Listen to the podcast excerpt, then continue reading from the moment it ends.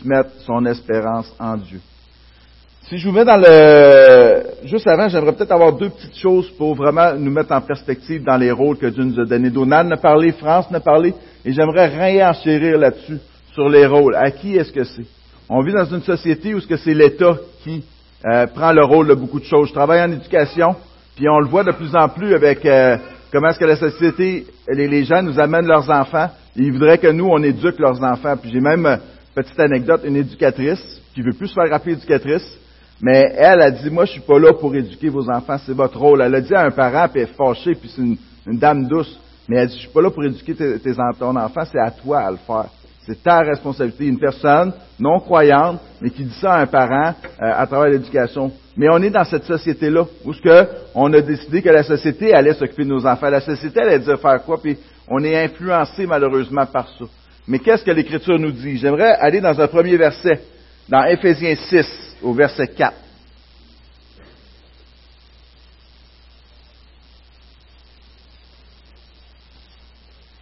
J'aime vraiment entendre tourner les Bibles, mais je l'ai mis pour les autres, euh, j'ai, euh, je l'ai mis sur le PowerPoint.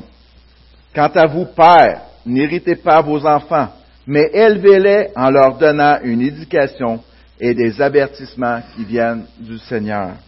Quant à vous, pères, et c'est vraiment euh, le parent, euh, c'est dans le rôle que nous avons pour nos enfants. Mais ça ne dit pas aussi que ça ne veut pas dire que l'Église n'a pas une responsabilité à travers ça. L'Église a aussi une responsabilité. Mais ce n'est pas le rôle principal de l'Église d'éduquer vos enfants, d'élever vos enfants. Et on le voit dans, le verset, dans Matthieu 5.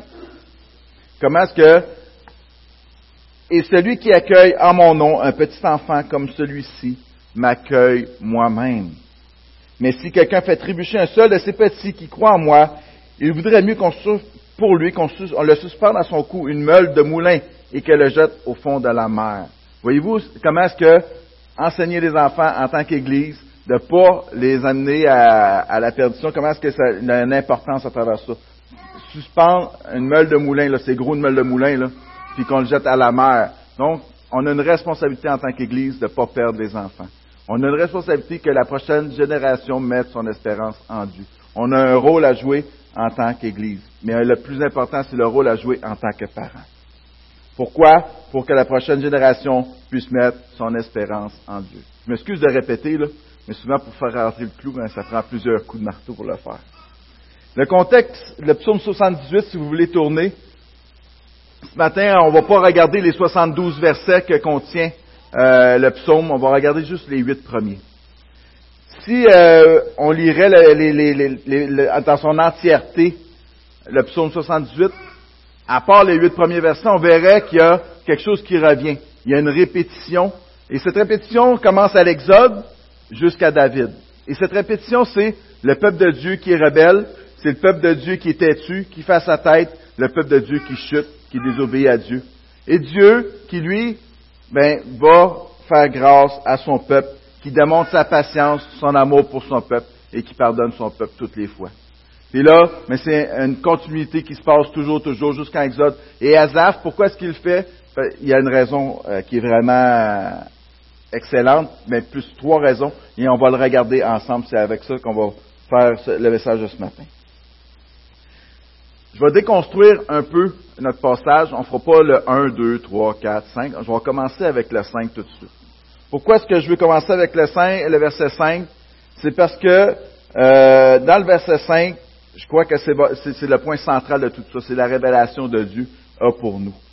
Donc, euh, ce matin, j'ai trois points pour vous. Le premier point, ça va être ce que Dieu a fait. Le deuxième point, ce que Azaph fait en réponse à ce que Dieu fait. Et ensuite, on va regarder le dernier point, l'objectif de, Dieu. Puis, à la fin de tout ça, on va regarder comment est-ce qu'on peut l'appliquer à nous aujourd'hui en tant qu'Église à Saint-Hyacinthe. Verset 5. Il a établi un témoignage en Jacob. Il a mis une loi en Israël et il a ordonné à nos ancêtres de l'enseigner à leurs enfants je remarque deux choses à travers ce verset-là, verset 5.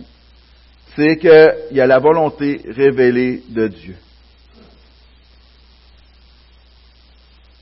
si tu n'orientes pas euh, ta vie vers le témoignage de Dieu, sur quoi est-ce que tu vas pouvoir l'orienter? Si tu ne vas pas dans les Écritures, si ce n'est pas ça qui guide ta vie, c'est sur quoi est-ce que tu vas pouvoir guider ta vie?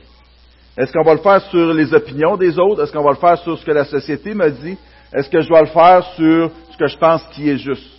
Malheureusement, des fois, c'est la façon que nous à vivre. On a notre propre perception de la vie, comment elle doit être. Mais est-ce que c'est une perception qui est fondée sur l'Écriture? Est-ce que c'est une perception biblique du rôle qu'on a à jouer, du rôle qu'on doit faire, de ce que nous sommes, nous, en tant, appelés en tant que chrétiens?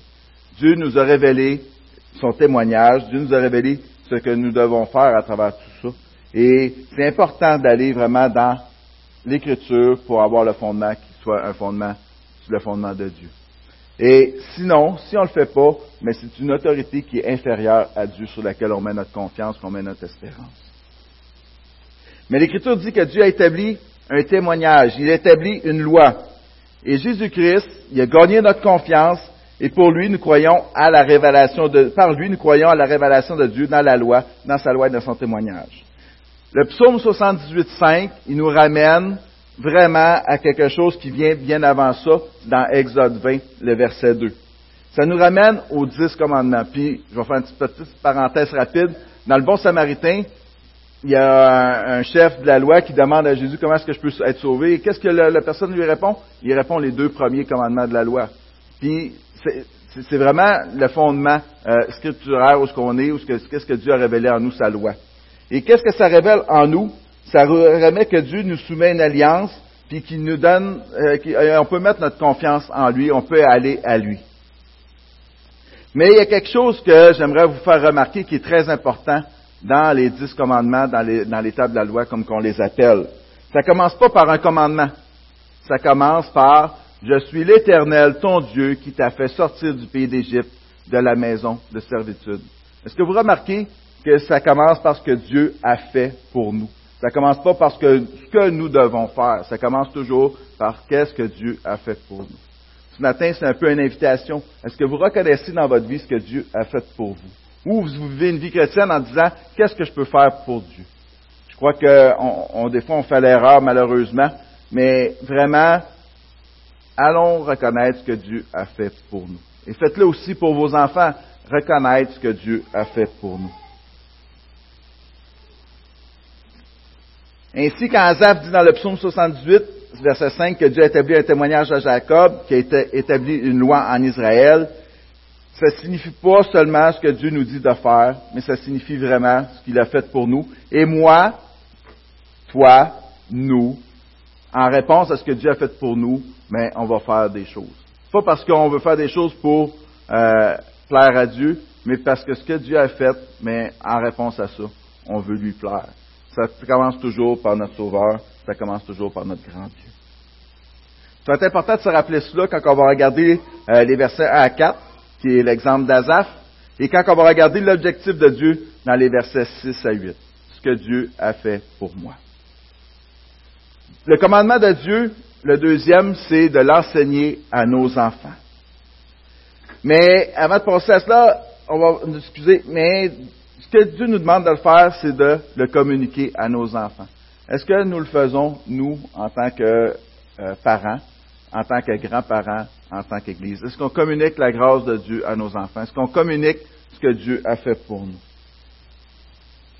Les générations futures doivent apprendre de leur Père la volonté de Dieu et les œuvres puissantes de Dieu.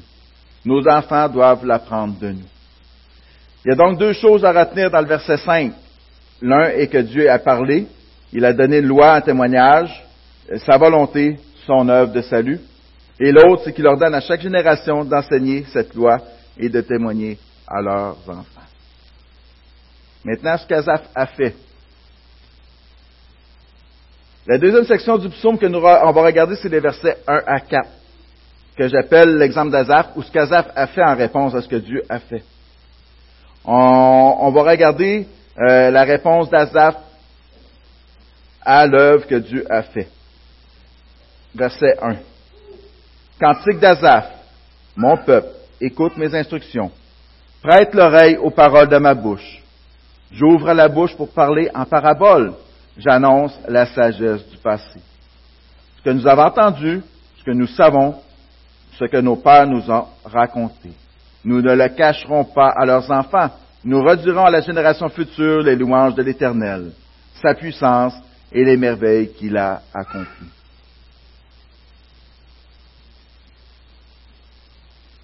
Les actes et les merveilles de Dieu. Il y a deux choses qui ressortent de ce verset-là. C'est l'heure et quand Azaph enseigne à la génération à venir, il se concentre sur les actes et la bonté de Dieu et ce que les miracles que Dieu a fait à travers tout ça. Si on lirait ensemble les 72 versets, on verrait tout le temps ça. On verrait qu'est-ce que Dieu a fait, qu'est-ce que Dieu a donné à son peuple, comment que Dieu à chaque fois a amené un salut. Que ce soit le serpent d'airain, que ce soit le rocher, euh, peu importe, dans tout ce qu'on peut voir, c'est qu'est-ce que Dieu pourvoit à chaque moment. Pourtant, je parlais, je, me souviens plus avec qui je parlais de tout ça, mais le peuple juif, il avait déjà vu, il avait vu tout ce qui s'était passé euh, à travers euh, les miracles que Dieu avait faits avec les displays d'Égypte, comment que Dieu avait sorti son peuple d'Égypte, comment que le peuple avait traversé la mer Rouge. Puis qu'est-ce que, en réponse à tout ça, qu'est-ce qu'ils font le peuple? On se souvient très bien. Mais quand ils voient que Moïse ne revient pas avec les tables de la loi, quand Moïse est sur la montagne, ils font un veau d'or. Puis là, on peut se dire, ouais, pas fort leur affaire. Mais malheureusement, on est le peuple de, de Dieu, on est le peuple, on est comme le peuple juif. Malheureusement, on oublie trop souvent ce que Dieu a fait pour nous. Trop souvent, on voit juste le problème, puis on focus sur ce qu'on vit présentement, puis on dit, t'es où Dieu à travers tout ça? Mais est-ce qu'on reconnaît ce que Dieu a fait pour nous? Est-ce qu'on voit ses actes et ses merveilles dans tout ce qu'il a pu faire, que ce soit dans sa création, que ce soit des œuvres qu'il a faites dans notre vie, les miracles qu'il a pu accomplir? Est-ce qu'on voit Dieu à l'œuvre dans notre vie? Je vous invite, je m'invite à se détourner de notre petit nombril et d'aller à Dieu, de reconnaître ce que Dieu a fait, puis d'adorer Dieu. Souvent dans l'adoration, c'est la meilleure façon de pouvoir voir ce que Dieu fait dans nos vies, ce que Dieu fait pour nous, puis de reconnaître ce que Dieu, comment est-ce qu'il est présent dans notre vie.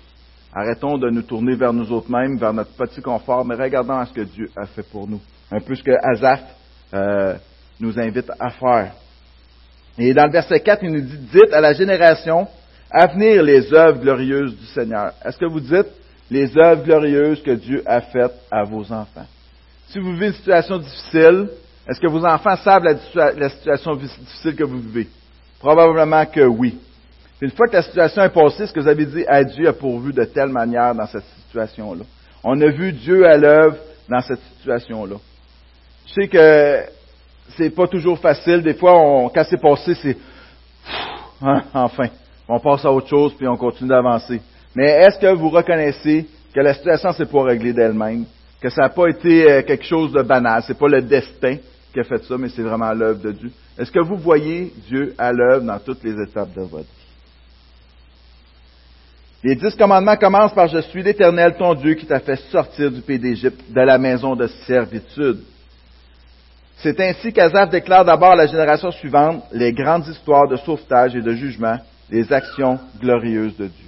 Et quand vous, si vous avez un culte personnel avec vos enfants, si vous avez un temps familial dans la parole de Dieu, est-ce que vous montrez euh, les commandements de Dieu? Est-ce que vous dites Dieu t'a dit d'obéir? Puis celui-là, on l'aime bien gros, les parents, là.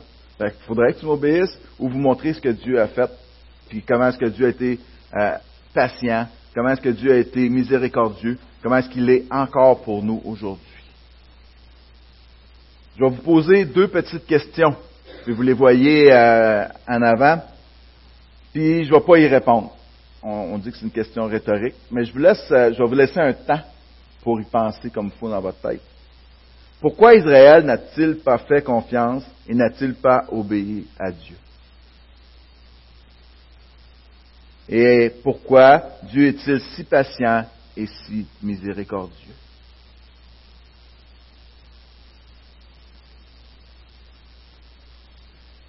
Je vais faire juste un petit résumé de ce qu'on vient de voir dans l'exemple d'Azaph. Au verset 1 à 4, euh, c'était de faire ce que Dieu a commandé. Puis au verset 5, qu'est-ce que ça? Dieu, il a déclaré le témoignage de Dieu, ce que Dieu a fait. Puis ça, c'est vraiment important de, le voir. Euh, en particulier le témoignage de Dieu sur ses actes glorieux et les merveilles qu'il a faites pour sauver Israël. Vraiment, Azaph met le point là-dessus. D'enseigner nos enfants, d'aller vers ça et de reconnaître ce que Dieu a fait. Et Azaph l'a fait d'une manière qui nous pousse à examiner notre propre cœur, à regarder, nous, est-ce qu'on fait la même chose? Est-ce qu'on reconnaît ce que Dieu a fait? Est-ce qu'on est vraiment dans son plan de sauvetage glorieux qu'il a fait? Est-ce qu'on on voit Dieu agir à travers ce plan-là? Ou est-ce qu'on vit notre vie tous les jours sans se poser trop de questions? Je vous invite à vous poser des questions. Des bonnes questions euh, versus la parole de Dieu. Est-ce que qu'est-ce que Dieu veut me dire à travers ça? Premièrement, je vous invite au tout début de ça d'avoir une relation avec Dieu, de lire sa parole, de prier, d'avoir une soif d'aller chercher en Dieu et de voir ce qu'il a fait et ce qu'il fait encore aujourd'hui. Est-ce qu'on est comme le peuple d'Israël? Est-ce que nous aussi, on est rebelles et têtus? Ma propre vie, je veux dire oui. Tellement trop souvent. C'est peut-être une lutte dans ma vie, mais quand je vois mon cœur, je dis Seigneur, pourquoi est-ce que tu me choisis? Tu sais, je me choisirais même pas moi-même, mais c'est peut-être encore de l'orgueil que je dis ça, puis c'est peut-être péché, là, puis je vous demande pardon, mais vraiment, est-ce qu'on reconnaît qui que nous sommes, comment que nous sommes, puis on mérite pas ce que Dieu donne? Ce qu'on mériterait, c'est qu'est-ce qu'elle avait nous dit, le salaire du péché, c'est la mort. C'est ce qu'on mérite. Mais le don gratuit de Dieu, c'est la vie éternelle en Jésus-Christ, notre Sauveur. Est-ce qu'on reconnaît ce don-là, cette grâce-là, cette bénédiction qu'on a d'être ici aujourd'hui, présent et avoir le royaume des cieux accessible pour nous par Jésus-Christ, par sa mort sur la croix, par sa résurrection. Est-ce qu'on est conscient de tout ce que Dieu a fait pour nous? Et ce qu'il fait encore et ce qu'il va faire encore. Pareil comme le peuple juif que je vous disais, rebelle têtu, qui chutait, puis que Dieu pardonnait, Dieu est encore le même, il demeure éternellement et à jamais. Aujourd'hui encore, si vous tombez, si vous chutez, si vous désobéissez à Dieu, si vous êtes rebelle, si vous êtes têtu, mais Dieu, de la même façon, il y a un plan pour vous, pour un plan de patience, un plan de miséricorde pour aller vous chercher, pour vous pardonner et pour vous ramener à lui, pour que vous marchiez avec lui. Et ça, c'est vraiment important. C'est le début de tout. Est-ce que vous reconnaissez le plan de sauvetage pour Dieu? Est-ce que vous reconnaissez Jésus-Christ dans votre vie? Jésus-Christ mort sur la croix pour vos péchés à votre place, vous qui méritiez ce châtiment-là. Est-ce que vous reconnaissez ça? Est-ce que vous reconnaissez sa puissance, sa force qui a vaincu la mort en ressuscitant des morts? Il n'a pas été seulement mort sur la croix. Si Jésus serait juste mort sur la croix, ça donnerait quoi? Il n'est pas juste mort, il est ressuscité, il a vaincu la mort, il a passé. Il a fait le chemin pour nous. Et c'est avec cette espérance-là qu'on sait qu'un jour, on va être avec lui parce qu'il l'a fait pour nous. Ça, c'est la plus belle des actes merveilleux et glorieux de notre Sauveur, de notre Dieu. Son Fils Jésus-Christ est venu pour nous. Maintenant, on va aller dans l'objectif de Dieu. Ça nous amène à notre dernière section de notre texte, les versets 6 à 8. Et on va les lire ensemble.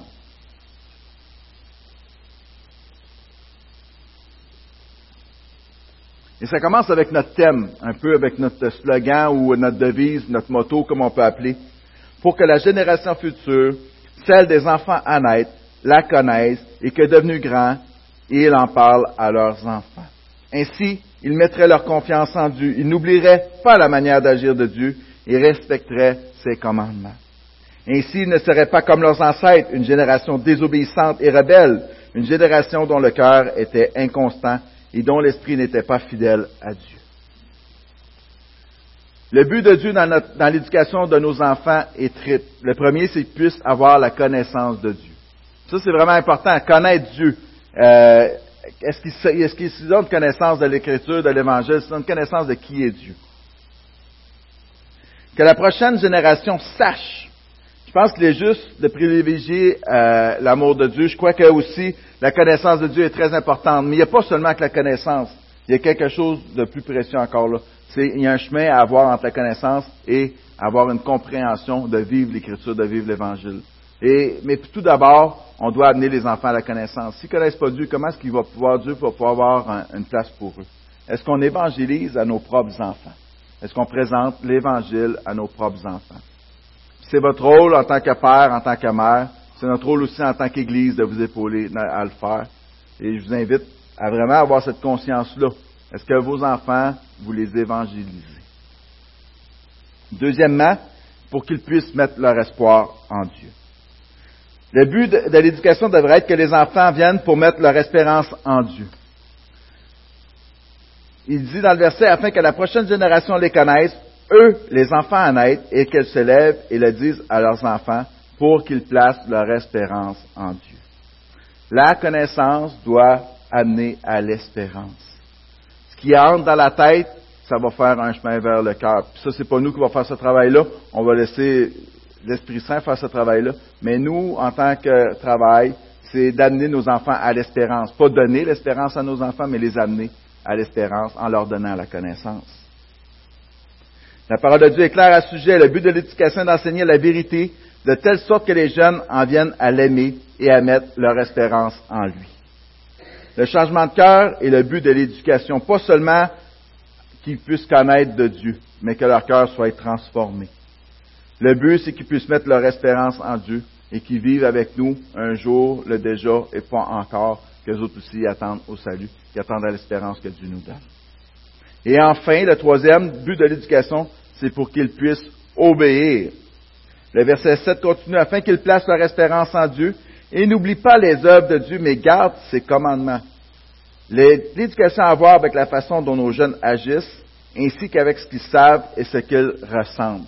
Il y a, il y a tout un amalgame. L'enfant peut agir de la bonne façon, mais dans son, est-ce que son cœur agit de la bonne façon? Moi, je me souviens quand j'étais jeune, j'étais un professionnel pour faire la bonne chose, mais avoir la, la pire attitude. Dans mon cœur, j'obéissais pas, je vous le dis tout de suite, là. Mais en action, pour pas avoir la conséquence, ben, je faisais ce qu'il fallait faire. Mais si si j'aurais pu inverser ce qu'il y avait dans ma tête, je pense que mon père n'aurait pas été vraiment, vraiment, vraiment heureux de ce qu'il faisait. Il était pas fou, il savait un peu ce que j'étais, mais il y avait un résultat qui était là, puis il continuait à, nous enseigner. Il, il, continuait à nous mettre la connaissance à travers tout ça. Mais comment est-ce que euh, on est encore rebelle et têtu en tant que en tant qu'être humain, en tant que pécheur?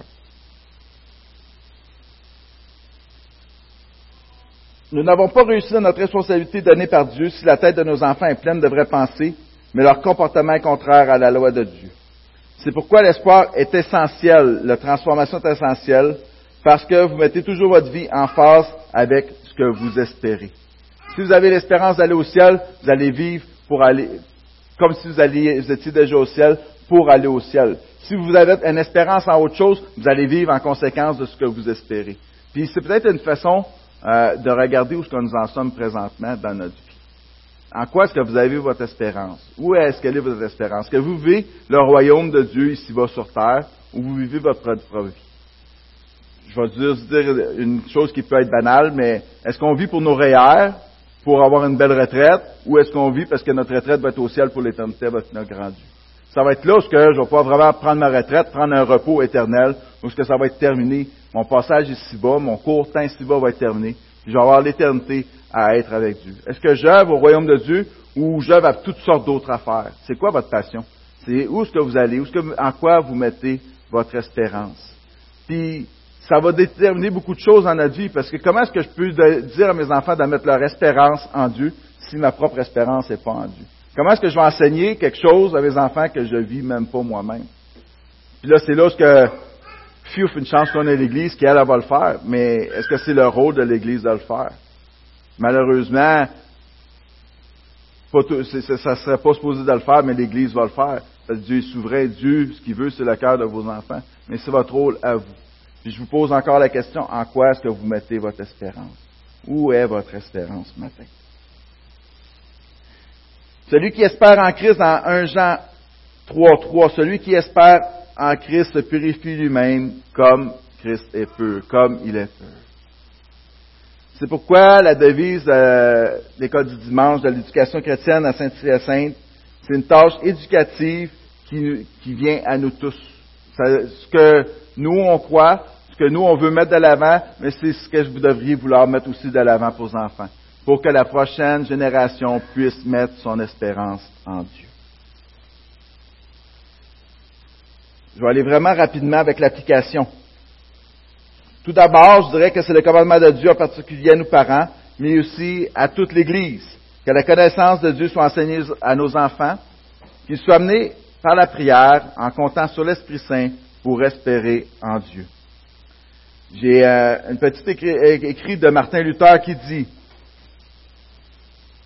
puis ça, ça date de plus de 475 ans peut-être, nous sommes accablés par le fait misérable que personne ne perçoit ou n'écoute cette vérité.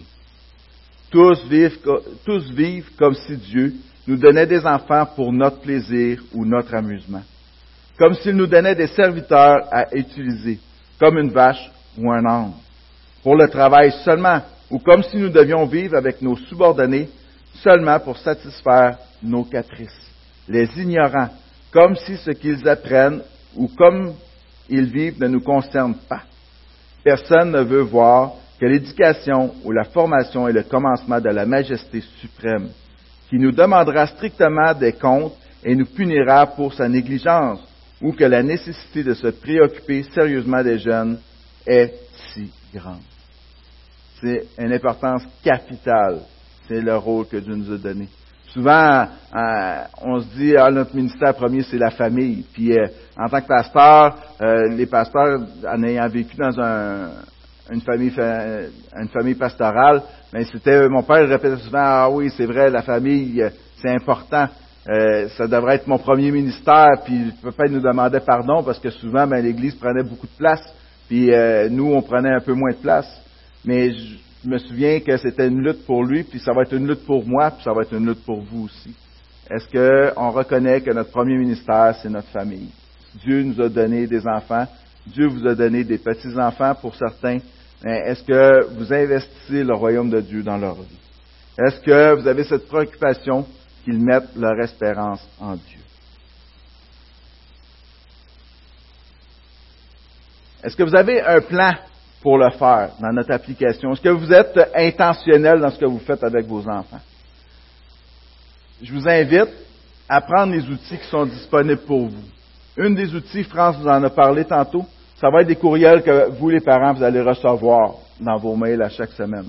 Vous allez voir ce que les enfants ont vu à travers les Écritures. Les enfants vont être enseignés dans la parole de Dieu semaine après semaine. Notre but, c'est qu'en trois ans, ils fassent le tour au complet, qu'ils puissent voir. Puis on va pas skipper les petits prophètes, on va même les regarder et on va voir l'incidence. Puis vraiment, dans cette centralité des Écritures, mais tout pointe vers Jésus-Christ. Tout pointe vers notre Sauveur. Donc, ils ne perdront pas leur temps à regarder la Genèse, l'Exode et Lévitique et aller là-dedans. Ce qu'ils vont voir, c'est le plan rédempteur de Dieu à travers le peuple qui appelle, nous, son peuple, le peuple de Dieu. Et comment que eux, ils sont appelés aussi à travers tout ça et comment vous, vous êtes appelés aussi à travers tout ça. C'est une importance capitale. Ça, c'est la première outil. Ça va être un outil facile. Vous allez voir, ça va être déjà là. Les enfants vont l'avoir déjà vu. Et vous allez pouvoir le faire avec eux. Ensuite, est-ce que vous racontez des histoires aux enfants? Est-ce que vous lisez la Bible avec eux? Est-ce que vous chantez avec vos enfants? Ou est-ce que vous priez avec vos enfants? Malheureusement, on le fait pas assez souvent. Puis on a tout plein de préoccupations. Puis je vais appeler ça des fausses préoccupations. On a des faux agendas trop remplis. Mais si ça devient notre priorité, on va mettre le temps que ça prend pour le faire. Si on prend la décision que mes enfants, c'est ma priorité, je vais faire ce qu'il faut, je vais mettre le temps, je vais sacrifier des choses que j'aime parce que c'est ma priorité, que mon enfant, mes enfants, vos enfants puissent mettre leur espérance en Dieu. Puis si on regarde ça comme faux, là, qu'est-ce qui est plus important dans notre vie que la prochaine génération mette son espérance en Dieu? Je vous laisse la répondre toute seule. Pour moi, personnellement, il n'y a rien de plus important. Mes enfants, euh, je veux avoir le meilleur pour eux. Malheureusement, je ne fais pas tout le temps pour, mais on a un grand Dieu, pareil comme euh, le peuple juif, qui est patient et miséricordieux. Et vous avez ce même Dieu-là pour vous, qui est patient et miséricordieux. Allez à lui. Et ensuite, il n'est jamais trop tard pour bien faire. Recommencez. Ayez un temps pour vos enfants. Puis que ce qu'on a parlé ce matin, pour que la prochaine génération puisse mettre son espérance en Dieu, mais devienne un début de votre vie pour les enfants que Dieu vous a donnés, qui est placé dans votre vie. C'est votre ministère à vous.